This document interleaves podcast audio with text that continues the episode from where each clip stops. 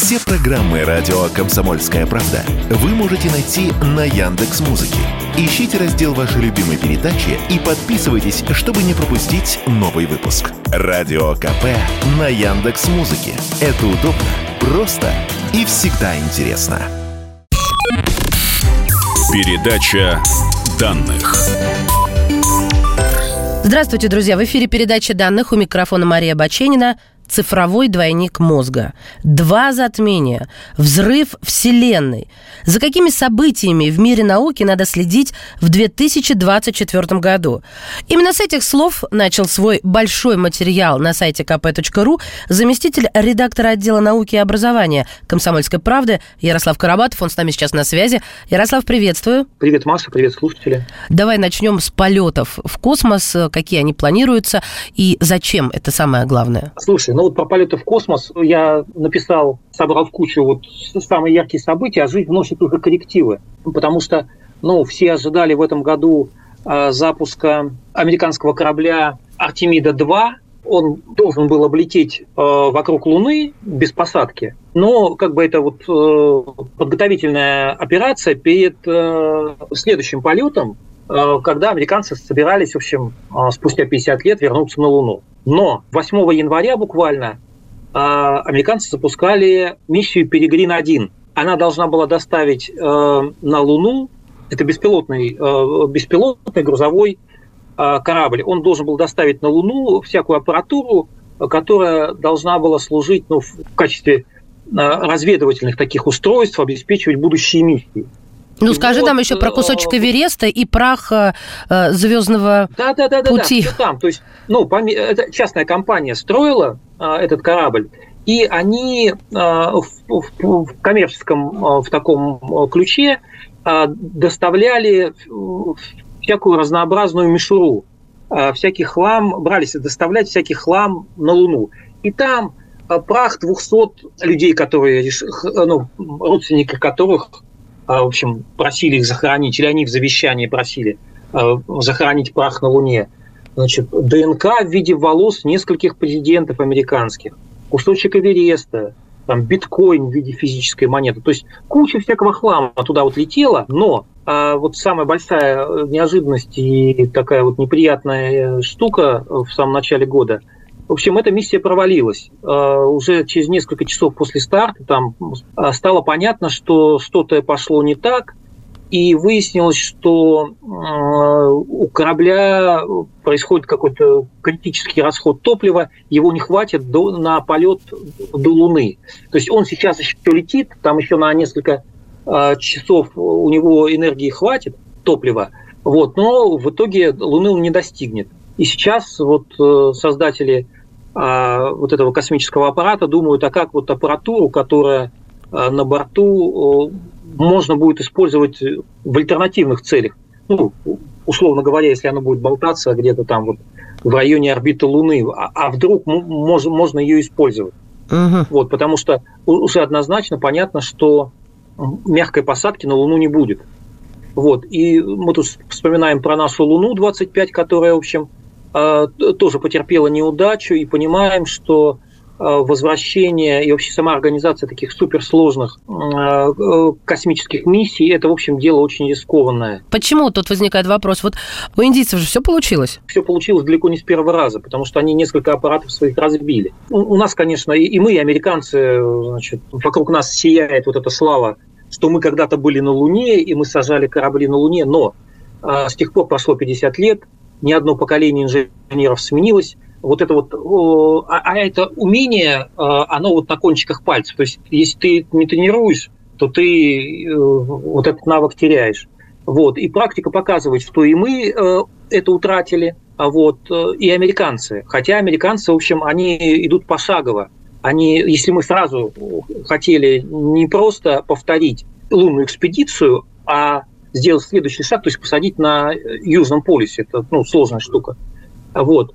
Американцы шли шаг, шаг за шагом. А, они не форсировали события так, как мы, но вот и у них тоже не получилось. Э, вот, э, ну, авария показала, что не, не все так гладко и не все так просто. Но там же еще фигурирует Юпитер, и это просто вау-эффект, потому что за последний год, э, за 23-й, Юпитер э, был, соответственно, очень часто упомянут в связи с открытием новых спутников э, этого газового гиганта.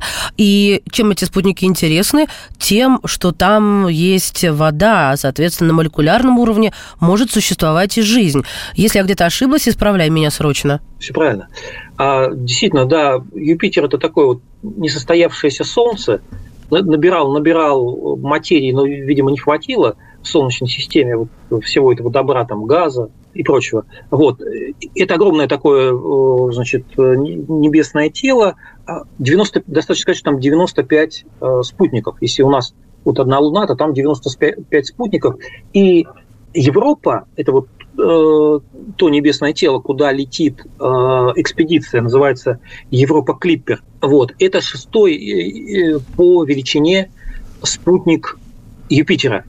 Европа примерно такого же размера, как и Луна, там чуть-чуть меньше. Вот. Но, тем не менее, считается, что если в Солнечной системе и существует где-то жизнь, то самое вероятное место – это как раз вот эта вот далекая Европа. А дело в том, что несмотря на то, что Европа вся покрыта льдом, плотная корка, но внутри э, с помощью приборов удалось э, обнаружить воду, жидкую воду. Э, там, конечно, далеко солнечный свет не достигает, но, видимо, там вот какие-то приливные силы железного ядра, а там вот такое прям как, как на Земле, натуральное железное ядро. А вот, оно Э, влияет вот на приливные движения, разогревает э, э, ядро вот этого спутника, и вода там жидкая. Вот. Соответственно, ну как нас учили еще в школе, если там, где вода, там жизнь. Вот. Но с помощью приборов, вот отсюда, с Земли, посмотреть, увидеть, что же там на самом деле есть, невозможно. Понятно, что там не будет какой-то высокоразвитой жизни, там русалки, дельфин, русалка, точно нет. Вот. Но какая-то микробная жизнь вполне может быть, потому что а, ну, летали различные космические аппараты, там, допустим, японские, на разные астероиды, и обнаруживали там аминокислоты. Это такие вот ну, кирпичики, из которых потом складывается вот э, такая форма жизни, белки. Ярослав, вопрос, да, вопрос на засыпку. А если мы вдруг все-таки, дай бог, обнаружим молекулярную жизнь, ну, неважно на каком этапе, но что-то живое, давай я так обозначу. Что мы с этим знанием будем делать? О, ну, во-первых, мы поймем важную вещь. Э, ну, уникальна ли жизнь на самом деле, э, или зеленые человечки, инопланетяне могут э, находиться в нашей галактике, допустим. Вот, потому что, ну, это важный вопрос. Одиноки мы или не одиноки во Вселенной? Уникальны или не уникальны? Жизнь – это ну, такая обычная штука, да, я понимаю, но это все теоретические рассуждения, а практически, я имею в виду, конечно, это. Может быть, мы сможем туда рассматривать это не только теперь Марс, но и Европу или какой-то другой спутник Юпитера в качестве альтернативы. Вот я в этом ключе пытаюсь как-то копнуть. Нет, ну альтернативы все-таки вряд ли, потому что это далеко, ну, для нас. Э, энергии слишком мало, солнечной энергии. Вот. Но важно понимать, э, что ну, какой принцип там реализован. Тот же самый, как у нас, вот э, такая вот углеродная э, ну, жизнь на основе углерода, или что-то другое. Вот. То есть ну, это, это принципиально важно, потому что ну, мы сейчас же подходим к, к тому, что мы сами можем, как вот Господь Бог, да, конструировать живые организмы. Там генная инженерия, там самые последние достижения, мы можем там включать и выключать гены, в том числе вот на людях даже были опыты, вот э, китайский ученый э, пытался защитить близнецов, двух близнецов от значит, ВИЧ-инфекции, вот, и лишил их там части гена. Его, конечно, тут же клеймили и даже, кажется, посадили, вот, но тем не менее, вот, человечество стоит на пороге вот таких вот вещей, когда мы можем сами конструировать жизнь. И ответ ну вот если мы увидим и поймем, как устроена она там, если там есть э, жизнь, вот это, конечно, ну, важнейшее открытие ну, нашего века точно. Давай вернемся к Луне, чтобы вот не обидеть наш родной спутник. А что у нас будет после аварии с клипером, с Артемидой, с миссией Артемида все-таки? Да, да, с, с последующими миссиями. Так вот, дело в том, что американцы еще вот еще ночью, минувшей ночью, когда этот Перегрин еще летел, они заявили, что ребята, поскольку ну, вот э, неполадки, мы не знаем, что произошло на самом деле, мы будем переносить э, лунные миссии. Соответственно, вот Артемида-2, которая должна была просто облететь с экипажем а вокруг Луны и вернуться обратно, такой 10-дневный полет, это переносится с ноября э, текущего года на следующий год, на 25-й. Соответственно, а на следующий год, а в 25-м должен был лететь уже э, экипаж с высадкой на Луне. В том числе и первая женщина, э, которая...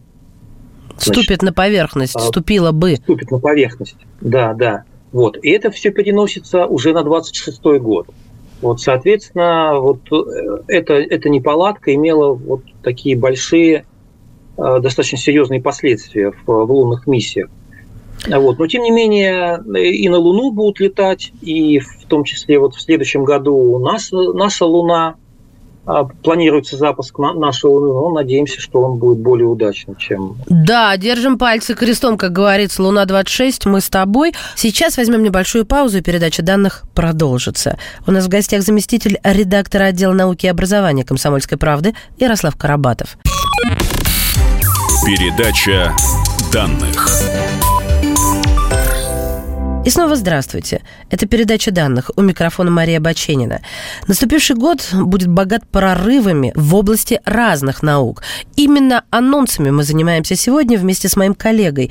У нас в гостях заместитель редактора отдела науки и образования «Комсомольской правды» Ярослав Карабатов. Я анонсировала цифровой двойник мозга. Что это, зачем это? Расскажи, пожалуйста. База всего этого – это вот новый, ну, новый компьютер, суперкомпьютер экзофлопсного класса Экзофлопс – это вот миллиард миллиардов. То есть вот такое количество операций в секунду делает вот этот компьютер. Для сравнения, если вот каждому человеку, населяющему Землю, там у нас 7,5 миллиардов, раздать, значит, э, блокнотики, ручки и, значит, попросить умножать в столбик или там делить, не знаю. В общем, мы все 7,5 миллиардов 4 года будем вот на бумажечке вычислять то, что вот э, этот экзофлопсный компьютер считает за секунду вот настолько это мощно. Естественно, это делают не просто так. Это делают под совершенно конкретные практические задачи. И вот одна из э, таких задач – это а, создание медицинских э, ну, цифровых двойников с терцией мозга человеческих. Ну, на самом деле это медицинские математические модели, которые вот существуют в 3D в, в пространстве. Для чего они нужны? Ну, дело в том, что э, вот испытывать новые э, методы хирургических операций. И это очень рискованно, потому что на мышах невозможно, там, даже на обезьянах невозможно, у нас другой мозг.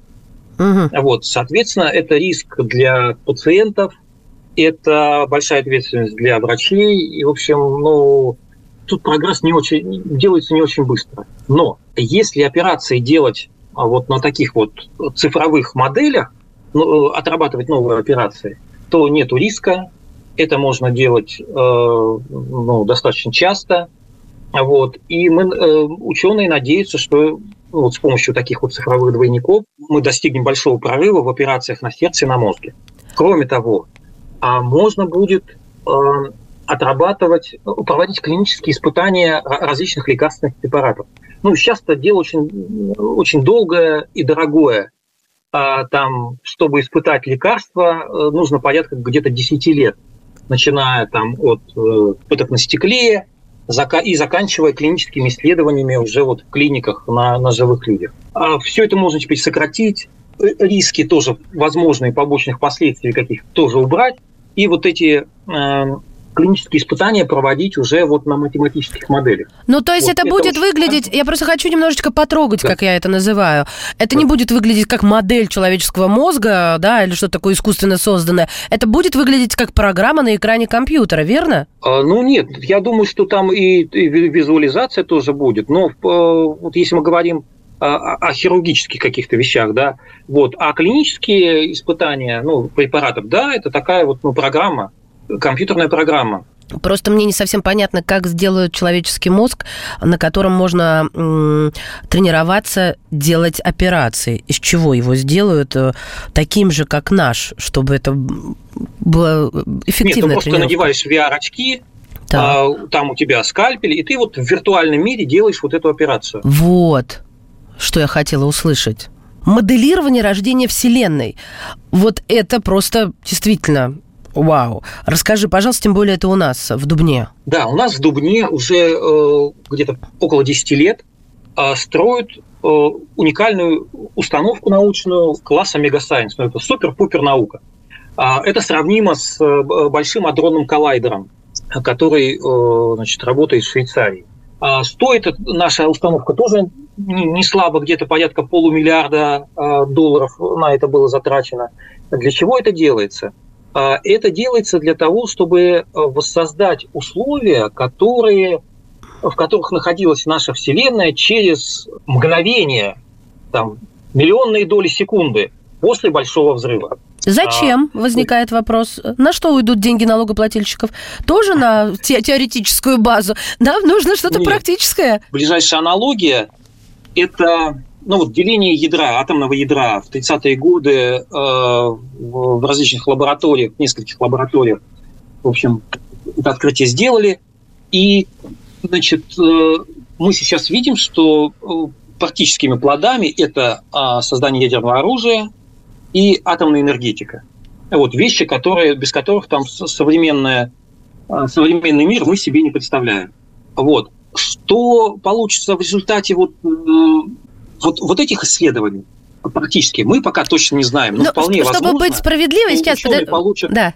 А, что ученые по по получат а, в руки силу, энергию, которая будет превосходить э, эти атомные силы. Ого, тут собираются вулкан пробурить, и тоже такие же анонсы дают. Но я сразу хочу сказать, чтобы э, меня ученые не вычеркнули из друзей и не ставили дизлайки, я прекрасно помню этот, э, как говорится, золотой постулат о том, что наука, фундаментальная наука, не должна иметь практического применения, она должна вершиться просто так.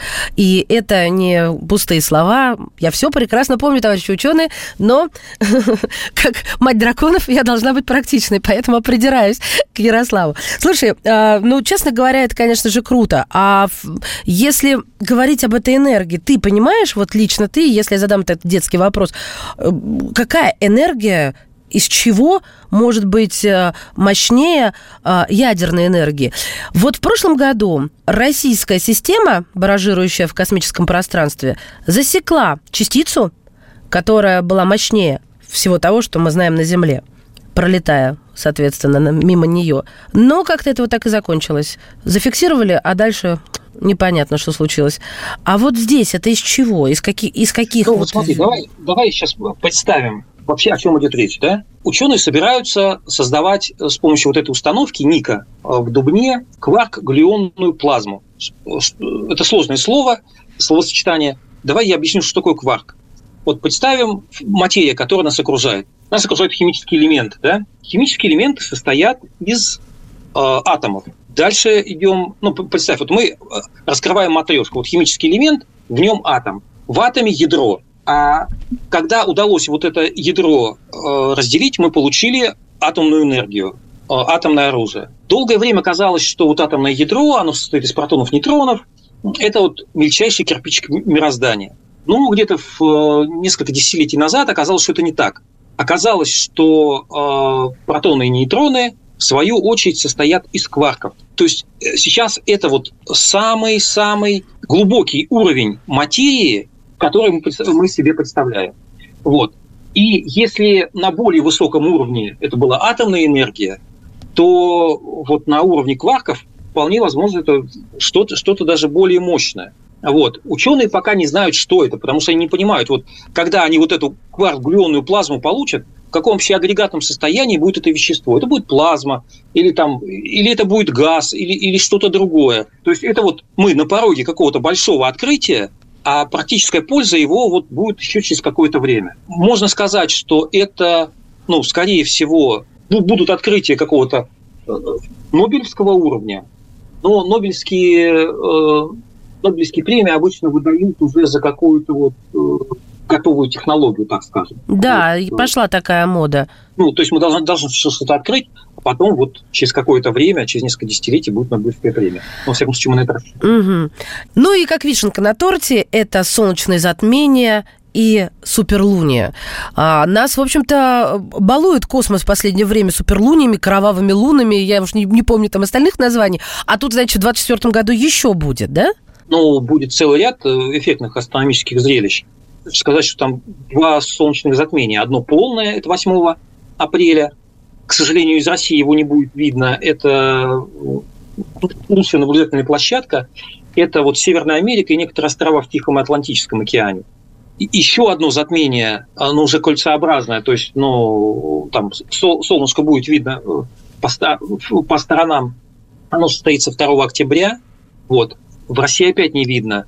На этот раз там нужно ехать в Чили или в Аргентину. Если получится, конечно. Ну, сейчас лучше туда не ехать, там Эквадор неподалеку. Давайте немножко притормозим. Так. Ну, в любом случае можно будет наблюдать онлайн, там множество сайтов будут демонстрировать это в прямом эфире, так что можно посмотреть по удаленке, не только работать на удаленке. А вот из того, что а, вот воочию можно наблюдать с территории России, ну, наверное, это два суперлуния. А, первое – это 17 октября, а, вернее как, по порядку, первое 18 сентября случится. Вот. Ну, да, в двух словах, что такое суперлуния. Это когда одновременно случаются два события. То есть во-первых, Луна становится полной, а во-вторых, она приближается к Земле на максимальное расстояние. И вот 18 сентября будет суперлуния, но не самое-самое супер-супер, потому что оно приблизится не на максимальное расстояние. А следующая суперлуния, 17 октября, ну практически через месяц, вот это будет, да, это будет, мы, мы увидим самую здоровую Луну в 2024 году а, наша спутница приблизится к нам на расстояние 357 тысяч километров. А вот 18 сентября она будет дальше на целых 111 километров. Ну, не, не очень сильно заметно, но все-таки, если выбирать между 18 сентября и 17 октября, то 17 октября будет, конечно, лучше. Класс. Вооружайтесь э, фотоаппаратами, любительскими Биноклями. телескопами. Да, да вот я тебе все обещаю собрать его. Ярослав, спасибо большое. Друзья, надеюсь, вы записали э, это себе в календарь. А если вдруг не успели, то э, прошу на сайт kp.ru. Там э, мой коллега, заместитель редактора отдела науки и образования «Комсомольской правды» Ярослав Карабатов написал большой материал, и можно себе, соответственно, конспектировать. Ярослав, спасибо тебе огромное. Не прощаемся. До новых встреч. Передача данных.